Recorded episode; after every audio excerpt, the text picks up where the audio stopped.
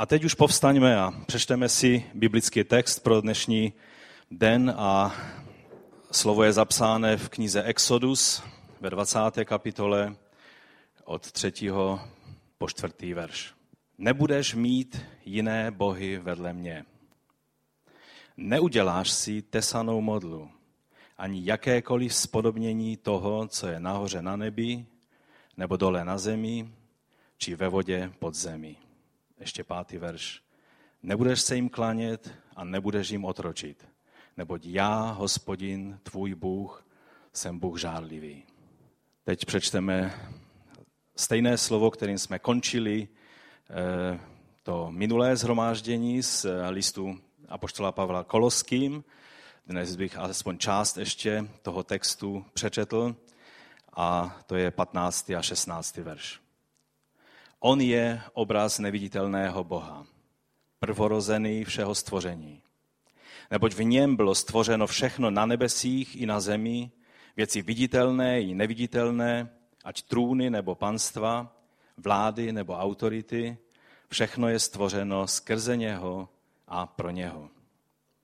A ještě z Evangelia Jána, čtvrtá kapitola od 23. po 26. verš. Ale přichází hodina a již je zde, kdy praví ctitele se budou klanět otci v duchu a v pravdě. Vždyť sám otec hledá takové ctitele. Bůh je duch a ti, kteří se mu klanějí, musí se mu klanět v duchu a v pravdě.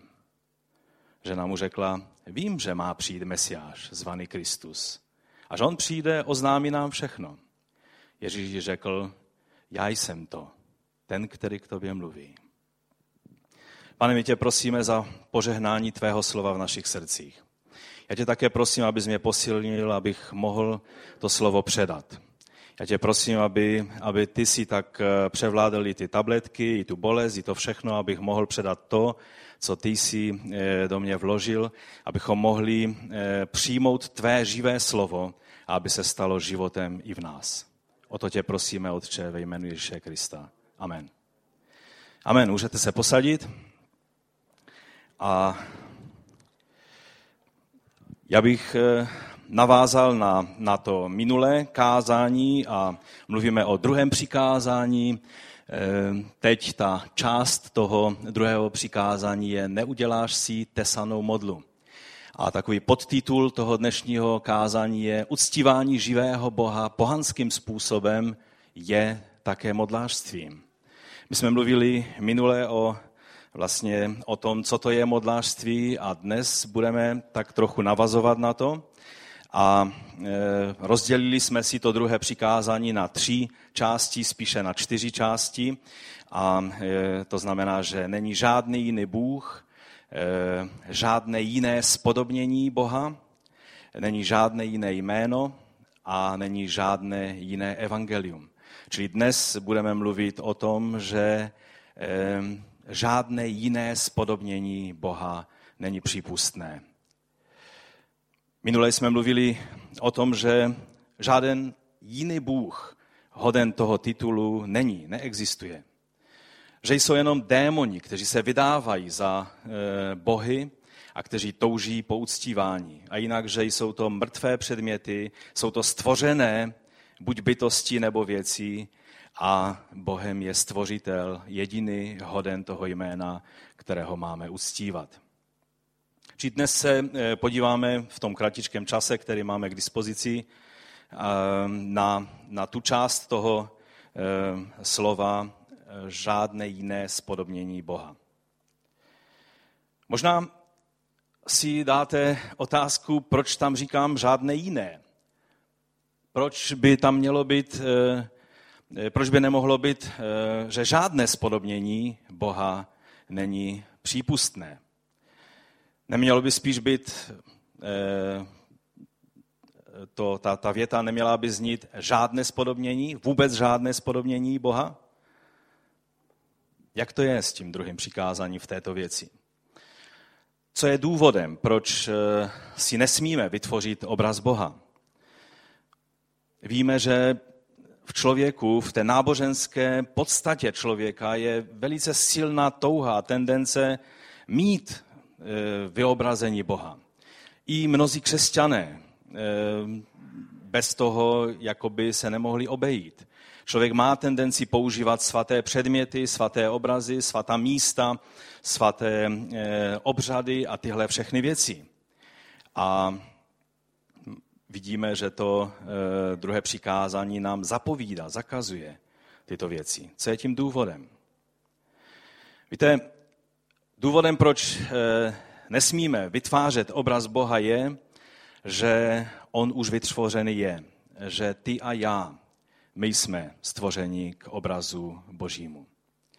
My jsme, tak jak, eh, jak je napsáno v knize Genesis v první kapitole, od 26. verše po 27. je řečeno, i řekl Bůh, učiníme člověka k našemu obrazu, jako naší podobu, aby panovali nad mořskými rybami, nad nebeským ptáctvem, nad dobytkem, nad celou zemi, nad všemi plázy pohybujícími se po zemi. Bůh stvořil člověka ke svému obrazu, stvořil ho k obrazu božímu, stvořil je muže a ženu.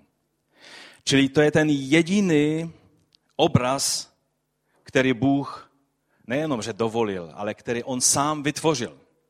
Každý jiný obraz, každá jiná podoba Boží je nepřípustná, protože omezuje Boha v tom, kým on je a e, svádí to člověka k tomu, že se pak klání stvoření a nestvořiteli.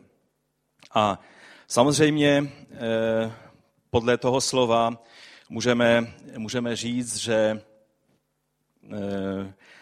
Pán Ježíš je tím dokonalým originálem toho obrazu a my máme být tou věrnou replikou. Tak jsme četli v tom slovu ke Koloským, že on je obrazem Boha neviditelného.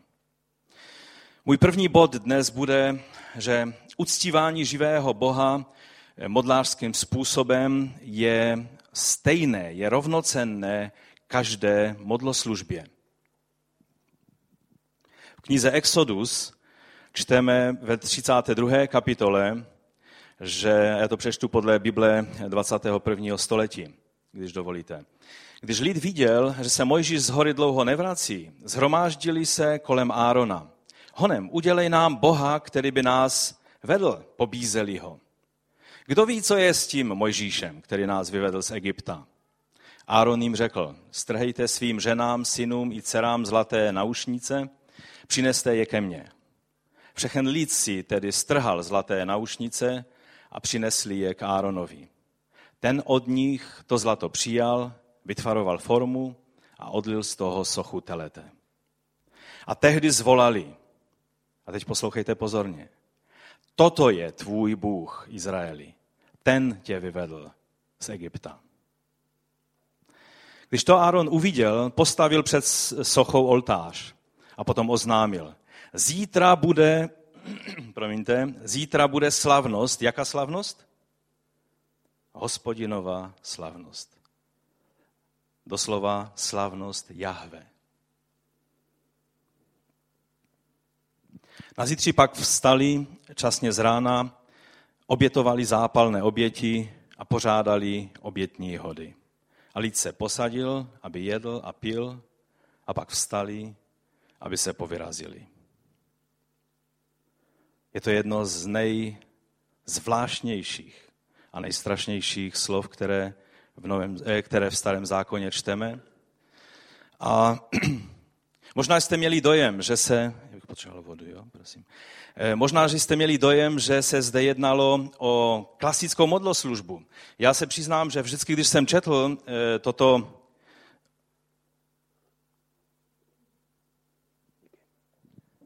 že když jsem četl toto slovo, tak eh, vždycky tak nějak jsem to bral. Ano, to byla klasická modloslužba, oni se kláněli eh, cizímu božstvu, je to něco podobného jako, jako eh, egyptský bůh Apis, anebo nějaká jiná božstva. Stejně tak, jak potom později Jeroboam, když také udělal obraz dvou bíčků a kláněli se.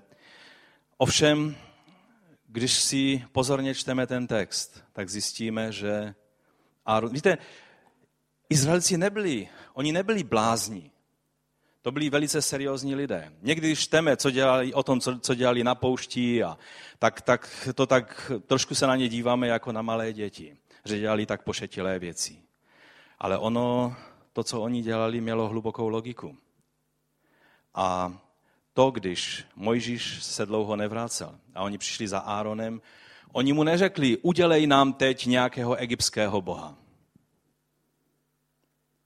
Ale oni chtěli, aby tak jako předtím byl prostředníkem Mojžíš, když byl s nima, tak byl Mojžíš prostředníkem mezi Bohem a nima, tak teď měli touhu a potřebu mít prostředníka a člověk si vždycky vytvoří. Když nemáte toho správného prostředníka, kterým je jediná, jediný, jediný, a to je Pán Ježíš Kristus, pak si vždycky člověk vytvoří prostředníka, který, který se postaví mezi ním a živým Bohem.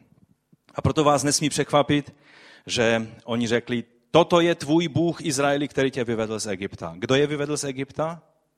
Ne Bůh Apis, ale Jahve. A pak řekli, a zítra, eh, nebo Aaron řekl, zítra bude hospodinová slavnost. I sám Aaron se nechal do této pasti chytit. Aaron vlastně je, eh, byl eh, božím knězem, božím služebníkem.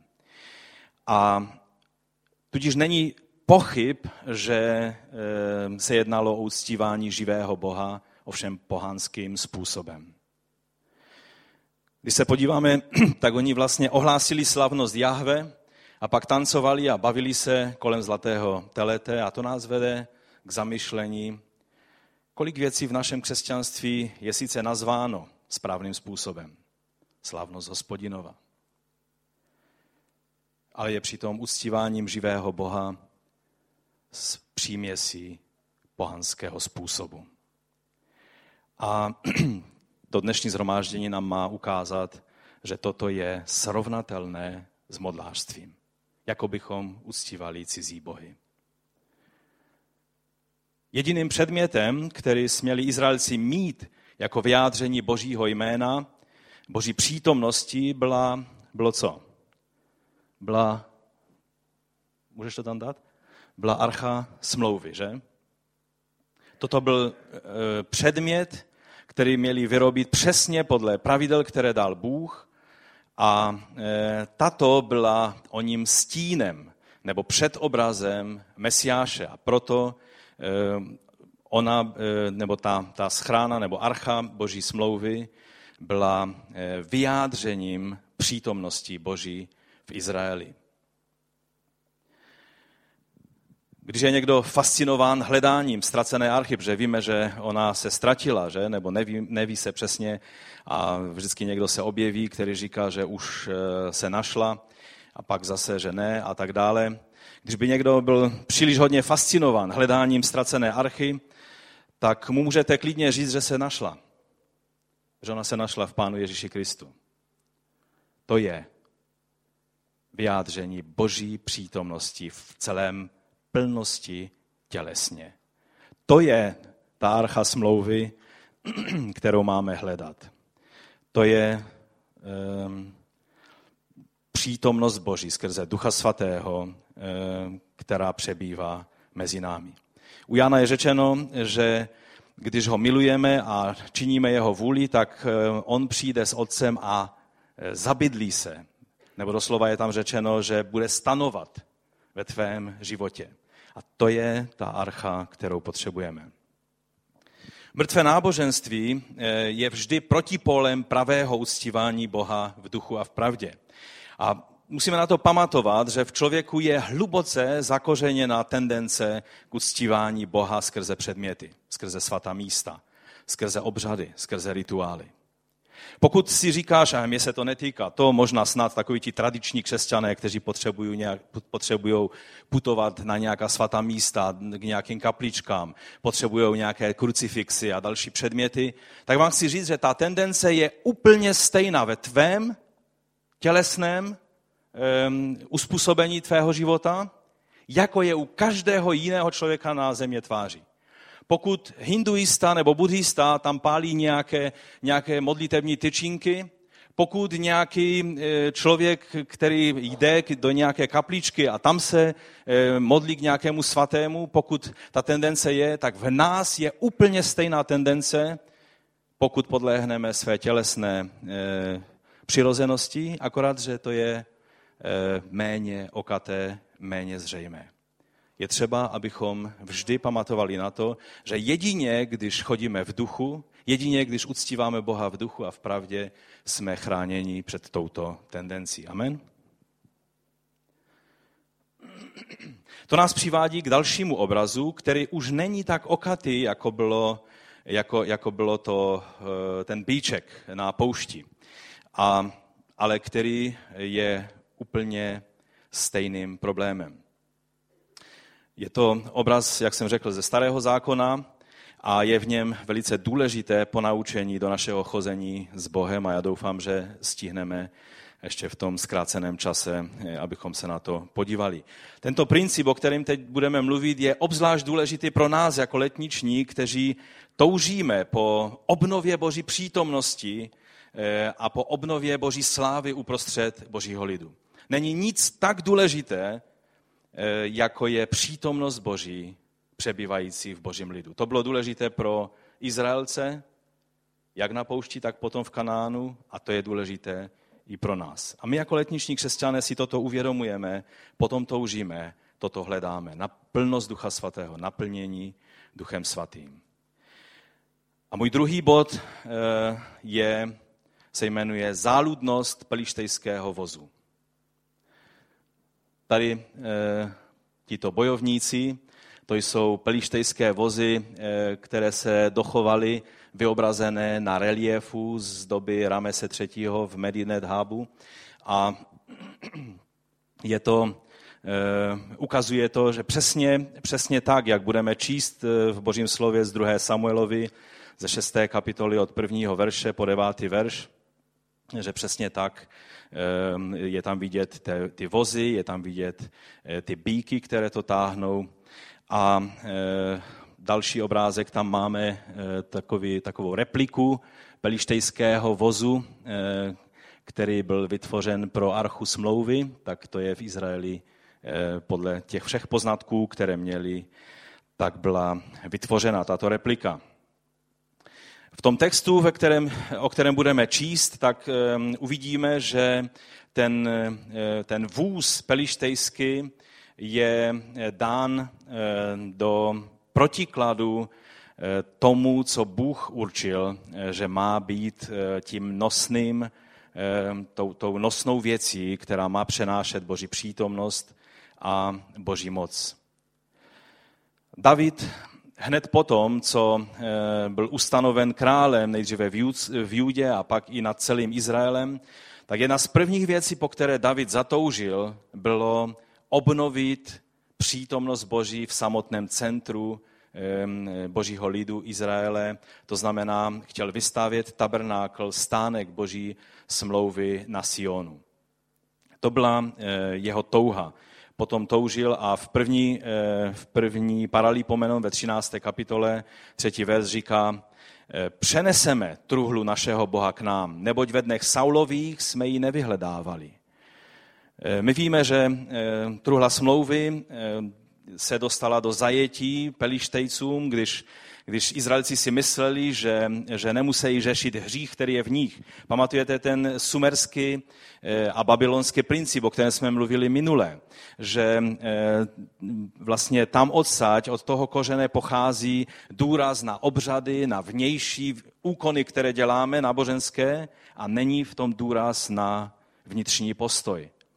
A e, Izraelci tak nějak převzali e, tento, tento postoj a mysleli si, že nemusí řešit e, své, svůj hřích, který je v nich, hříšné postoje, ale že když vemou archu, archu smlouvy na bojiště, tak mají vyhráno. Toto je přesně pohanský způsob přístupu k Bohu. Oni z archy, která měla být vyjádřením Boží přítomnosti, mezi nima udělali talisman, udělali náboženský předmět, který jim měl zaručit vítězství. A tak se to dostalo eh, do pelištejského, archa se dostala do pelištejského zajetí, byla přinesena do chrámu Dagona, Boha a Bůh soudil eh, pelištejce, tak až oni potom ji chtěli vrátit zpátky do Izraele a tak udělali nový vůz, takový, takový jak, eh, jak jste viděli tam na tom obrázku, na té replice, a e, zapřáhli dvě krávy, telata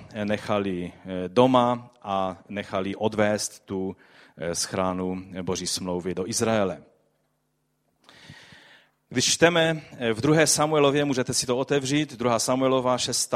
kapitola od prvního verše, čteme, jak David eh, udělal to eh, přinesení zpátky, protože ta schrána zůstala, eh, zůstala v domě Abinadabově a David ji chtěl převést z domu Abinadabova do Jeruzaléma na Sion. A tak, jakým způsobem to udělal, si přečteme od prvního verše po devátý.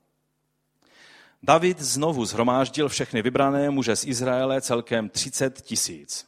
David a všechen lid, který byl s ním, vstal a šel z Bálímu v Judsku, aby odtamtud přinesli boží truhlu, která se nazývá jménem, jménem hospodina zástupu sedícího na cherubech. Naložili boží truhlu na nový vůz. Naložili boží truhlu na nový vůz a vezli ji z Abinadabova domu, který je na kopci. Ten nový vůz vedli Úza a Achio, synové Abinadábovi, vezli ji z Abinadabova domu, který je na kopci. Úza šel u boží truhly, Achio šel před truhlou. David a celý dům izraelský se radovali před hospodinem a hráli na všelijaké nástroje z cipřišového dřeva, na liry, harfy, tamburíny, chřestítka a činely. Tady je celý 150. žalm vyjmenovaný, že? Když přišli k nákonovu humnu, sáhl Uza na boží truhlu a podrželi, protože volí opustili cestu.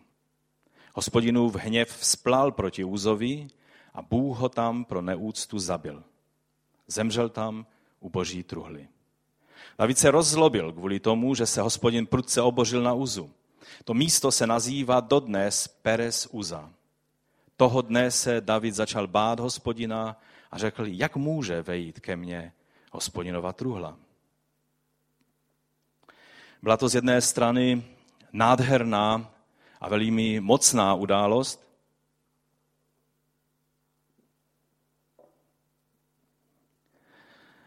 Ovšem najednou vidíme, že byla velmi drasticky zastavena božím zásahem soudu. Byla to velice radostná, velice, velice silná zkušenost pro všechny. David se těšil, David, David se radoval s celým lidem, pozval všechny. Když bychom četli, nemáme čas číst celý ten kontext, jak on všechny pozval, aby nikdo nechyběl u té, u té slavnosti a najednou vidíme drastický zásah.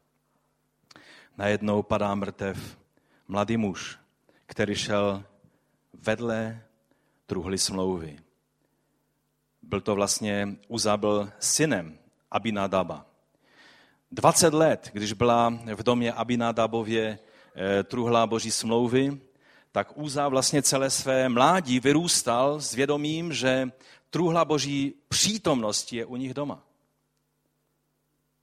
On věděl, co to znamená prožívat boží přítomnost. Ale víte, to má vždycky dvě stránky. Z jedné strany je to úžasná věc. Když poznáte působení Boží moci, Boží přítomnosti, nechcete to zaměnit za nic jiného.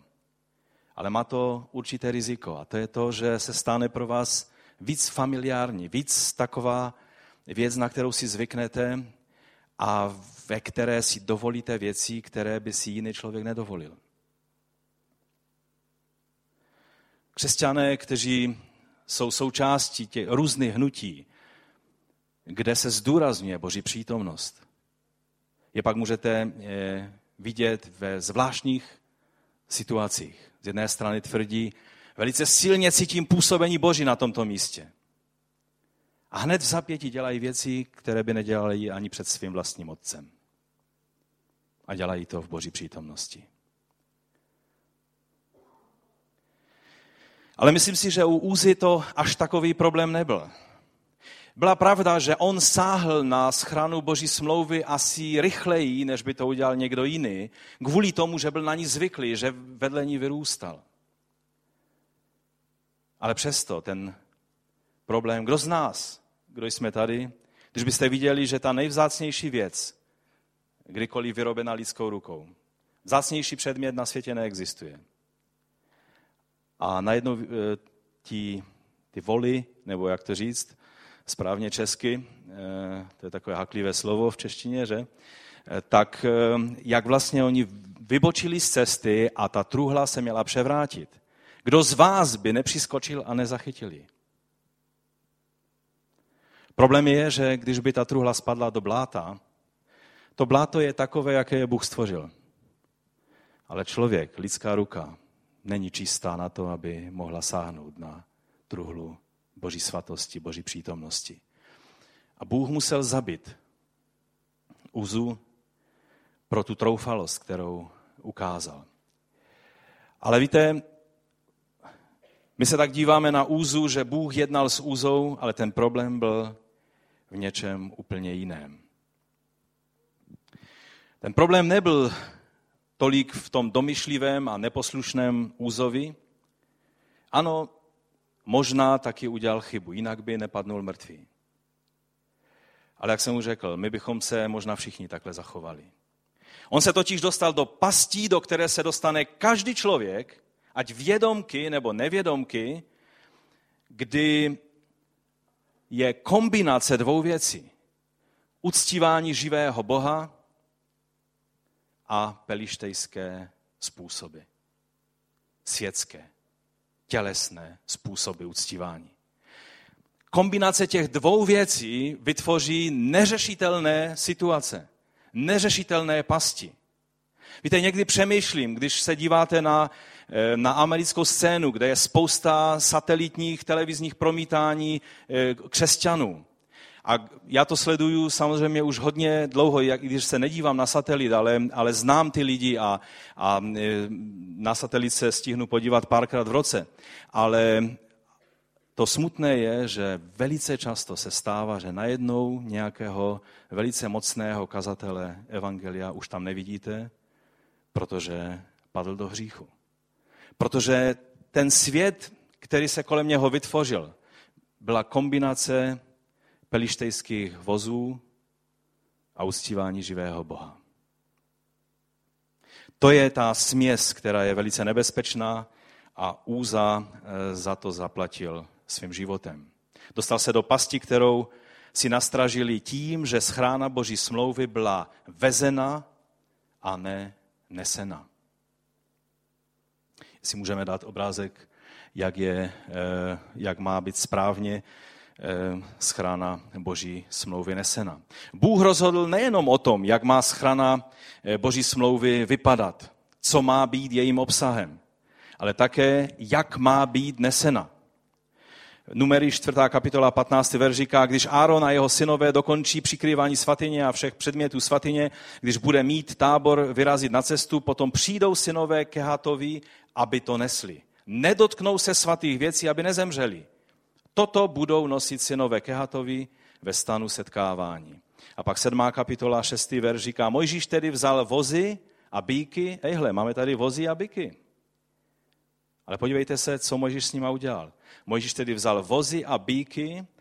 Ono, předměty toho světa používáme. Jsou věci, na které, na které je lepší odborník tohoto světa třeba já teď mám eh, akutní bolest zubu a tabletkama to řeším, ale když půjdu k zubaři, tak eh, díky bohu, zubař, ke kterému já chodím, je, je skvělý křesťan. Ale i když by nebyl křesťan, mě bude víc zajímat, jestli je dobrý zubař, že? Je to tak? Čili jsou určité věci, které s tímto světem máme společné. Ale pak jsou jiné věci, které není možné a není přípustné, aby se děly způsoby tohoto světa. A Mojžíš tedy vzal vozy, bíky a dal je levícům. dva vozy a čtyři byky dal synům Gershonovým podle jejich služby a čtyři vozy a osm byků dal synu Merariho podle jejich služby pod vedením kněze Itamara, syna Áronova. Oni na těch vozech měli vést eh, ten stánek, když ho vždycky museli zbalit, tak prostě to složili na, na, na vozy a vezli.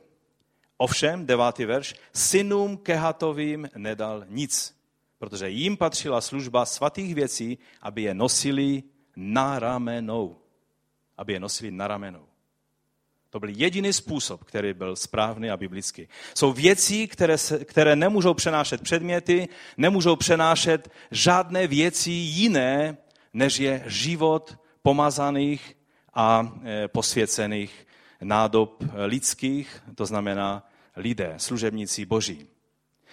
Když pelištejci vraceli archu, vrátili ji na novém voze. To je ten pelištejský způsob, jak vidíme na tom e, obrázku, jak se to někdo snažil hezky nakreslit. Eh, u Samuele, první Samuelově 6. kapitola je řečeno, jak eh, ti pelištejci dumali nad tím, jak to udělají. Nyní tedy vezměte, připravte nějaký nový vůz, dvě krávy po otelení, na které ještě nebylo vloženo jeho, zapřahněte krávy do vozu, ale jejich telata od nich odveďte domů. A eh, tím vlastně poznali, že ty krávy šly do Izraele, tak poznali, že skutečně v tom má ruce izraelský Bůh. Ovšem, tady v té situaci, když to skončilo karambolem, když Uza padnul mrtvý, tak eh, bychom si řekli, no možná ten vůz byl nějak špatně udělaný, možná to měl vyrobit někdo jiný. Možná to neměla být eh, Hyundai, ale Škodovka. Já vám chci říct, že řešením není, abychom si k zamezení takovéhoto karambolu vytvořili lepší a pevnější pelištejské vozy ale abychom se úplně vzdali používání jakýchkoliv pohanských způsobů na přenášení Boží přítomnosti. Boží přítomnost spočíne pouze na jedné jediné věci a to je tělo Kristovo, tělo Mesiáše. Ty a já, kteří jsme součástí těla Mesiáše. Není to ani tato budova, tato budova je skvělá, je to dům Boží, je to, je to náš chrám, naše, naše církevní budova, náš kostel, všechno bychom mohli říct, ale jakékoliv slovo použijeme, vždy musíme pamatovat, že je to jenom střecha nad hlavou skutečné církvi, skutečnému tělu Kristovu. Amen? Není to svatý předmět. Pokud duch Boží spočíne, nespočíne na této budově, ale chce spočinout na tobě a na mě a je třeba, abychom žili tak, aby mohl spočinout na našich životech. Takže řešení není mít lepší, pevnější, stabilnější pelištejský vůz, který už nebude tak eh, prostě Eh, jak se to říká, schopen se, se převrátit, že, aby tu schranu eh, Boží smlouvy ohrozil, ale abychom se vzdali jakýchkoliv pohanských způsobů na přenášení Boží přítomnosti. A v konání Boží vůle, abychom spolehali pouze na biblické způsoby.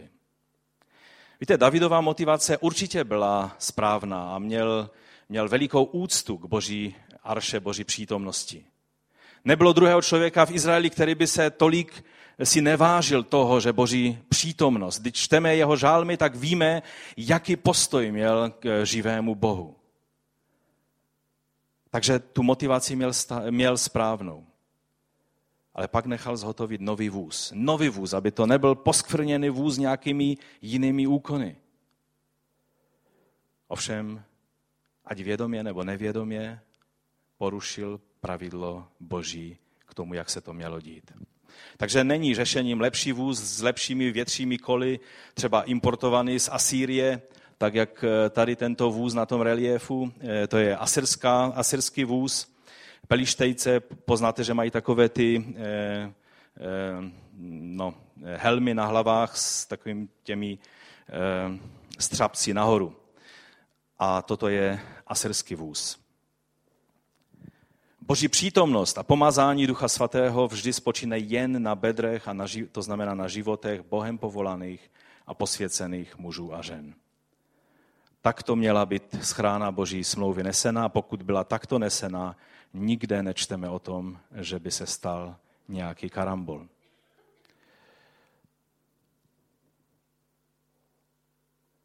Tady vlastně, když vezli na tom voze eh, tu schranu, tak vidíme, že David podvědomě nebo vědomě podléhl minulé zkušenosti, protože takto nám přijela od Pelištejců, tak takto stejným způsobem to uděláme i teď. Byl ovlivněn dobou, protože přece jenom je to jednodušší vést, než nést, prostředím a tak dále. Otázka je, kolikrát my jsme ovlivněni v konání svatých božích věcí takovými to okolnostmi, prostředím, dobou a tak dále. To je varování, které z toho dnešního zhromáždění přichází. Tehdy to přineslo smrt a zastavení božího díla. A myslíte, že v dnešní době to přinese něco jiného? Myslím, že to bude, nebo že to je, a je to na mnoha místech vidět, kde se dělá boží věci světským způsobem, přináší to smrt a zastavení božího díla. Všimněte si, že když bychom četli pak dál Boží slovo, tak David učinil vše správně a tehdy už si dal pozor, aby to udělali podle Tóry a vyzval Levíce, eh, ty správné, ty správné lidi v první eh, paralipomenon 15. kapitola 13. verš říká, protože jste tam předtím nebyli, hospodin náš Bůh se na nás obořil, neboť jsme se ho nedotazovali na nařízení. Takže tady David už si to uvědomil a pozval eh, ty správné pověřené kněží, kteří to měli nést. A tam je napsáno potom, že každých šest kroků obětovali. Každých šest kroků, když nesli tu schránu eh, z toho domu Obed Edoma, eh, tak vlastně bylo obětováno. A to nám ukazuje, že David pochopil nejenom to, že to má být neseno na ramenou, ale že je důležité, aby to bylo neseno eh, a přikryto obětí. A tak závěrem, pravé uctívání a služba Bohu vždy musí být založena na oběti beránka Božího. Není možné, aby jakákoliv služba vycházela z jiného základu. Musí být v duchu a v pravdě, tak řekl pán Ježíš té samařské ženě. V duchu a v pravdě to znamená pod pomazáním Ducha Svatého, v přítomnosti Boží, v přítomnosti Ducha Svatého a taky v pravdě jeho slova, ale taky to má druhou stranu, v opravdovosti našeho postoje. Mrtvé náboženství, tam záleží na rituálu, tam záleží na svatých předmětech. V skutečném uctívání živého Boha záleží na jedné jediné věci. Upřímný postoj člověka vůči Bohu jeho život, který je posvěcený Duchem Svatým a který je otevřenou nadobou proto, aby on mohl svým Duchem Svatým v nás působit své svaté věci. Všimněte si ještě jednoho principu. Nestačí jen natření a jásání. Protože to tam bylo přítomno. Někteří posuzují, jestli je dobrý zbor, dobrý zbor nebo špatný zbor, že navštíví zbor a tam je plno jásání, skákání, tančení a radosti a říkají, to je dobrý zbor, to je zbor plný ducha. Pak přijdou do jiného zboru a tam všichni tak stojí a neví, co ze sebou a říkají, to je mrtvý zbor. Víte, něco z toho může být pravda. Ale když se podíváme, tak i v tom prvním případě, kdy se to dělalo podle pelištejského způsobu, tak David a celý lid jásali, skákali a radovali se a jak jsem řekl, celý 150. žalm tam je vyjmenován těch nástrojů, na které hrali. A výsledkem byla smrt mladého člověka. A po druhé zase, jásali, radovali se, sice to jásání bylo vždy přerušeno obětí, ale ta radost byla na obou stranách. Takže to není měřítko toho, měřítkem je, jestli se věci dějí podle Božího slova. To je jediné měřítko. Bible je jediné měřítko naší víry a našich činů. Amen? Zhodneme se na tom? Takže to je vše pro, dnes, pro dnešek a povstaňme k modlitbě a, a tak předložme své, své životy pánu do rukou, abychom skutečně zkoumali a dovolili Duchu Svatému, aby zkoumal naše srdce, ale taky i nás jako zbor, jako celek, jako tělo Kristovo, abychom vždy mohli mít jistotu, že jednáme biblickým způsobem. Nejenom, že děláme správné věci, ale že je děláme i správným způsobem. Nestačí jen natření, jásání, ale věci se musí dít božím a ne pelištejským světským způsobem. A na závěr bych přečetl Římanům 12. kapitolu od prvního verše. Vybízím vás tedy, bratři, skrze samozřejmě i sestry, pro vás to taky platí, skrze milosrdenství Boží, abyste vydali svá těla v oběť živou, svatou a příjemnou Bohu. To je vaše rozumná služba Bohu. A nepřipodobňujte se tomuto věku nebo světu, nebož proměňujte se obnovou své mysli, abyste mohli zkoumat, co je Boží vůle, co je dobré, přijatelné a dokonalé. Toto je vyjádření naší správné, duchovní, rozumné služby. Kříž, který máme nést na svém životě, si nemáme tahat na nějakém vozíku za sebou. Ale náš život musí být prostoupen Kristovou obětí a má být vyjádřením toho, že to, co děláme, neděláme z vlastní síly, ale z moci Boží. Jméno Úza znamená síla. Cokoliv to znamená, tak nás to ale určitě varuje, abychom z vlastní síly nedělali věci, protože to nese smrt ale abychom se nechali použít Duchem Božím. Pane, my ti děkujeme za to, že můžeme v této chvíli stát před tebou a já tě prosím, abys nás požehnal. Aby si nám pomohl, abychom mohli tvé svaté dílo konat vždy tvými svatými prostředky. Abychom nesměšovali, eh, abychom nespoléhali eh, na světských prostředcích a metodách eh, v tom, když očekáváme na tvou přítomnost a když konáme tvé svaté dílo. Prosím tě, ukáž nám prakticky, v kterých věcech to je v mém životě i v životě celého našeho sboru. Ukáž nám každému jednomu, pane, v čem podléháme, v kterých věcech dáváme důraz na, na něco jiného, než na tebe, stvořitele, ale dáváme důraz na stvoření, na stvořené věci, na vyrobené věci, na vytvořené systémy, metody. A tak tě prosíme, pane, aby ty sám si nám pomohl skrze Ducha Svatého, aby nebylo jiného Boha, než ty, kterého budeme uctívat v duchu a v pravdě. Děkujeme ti za to. Ve jménu Ježíše Krista. Amen.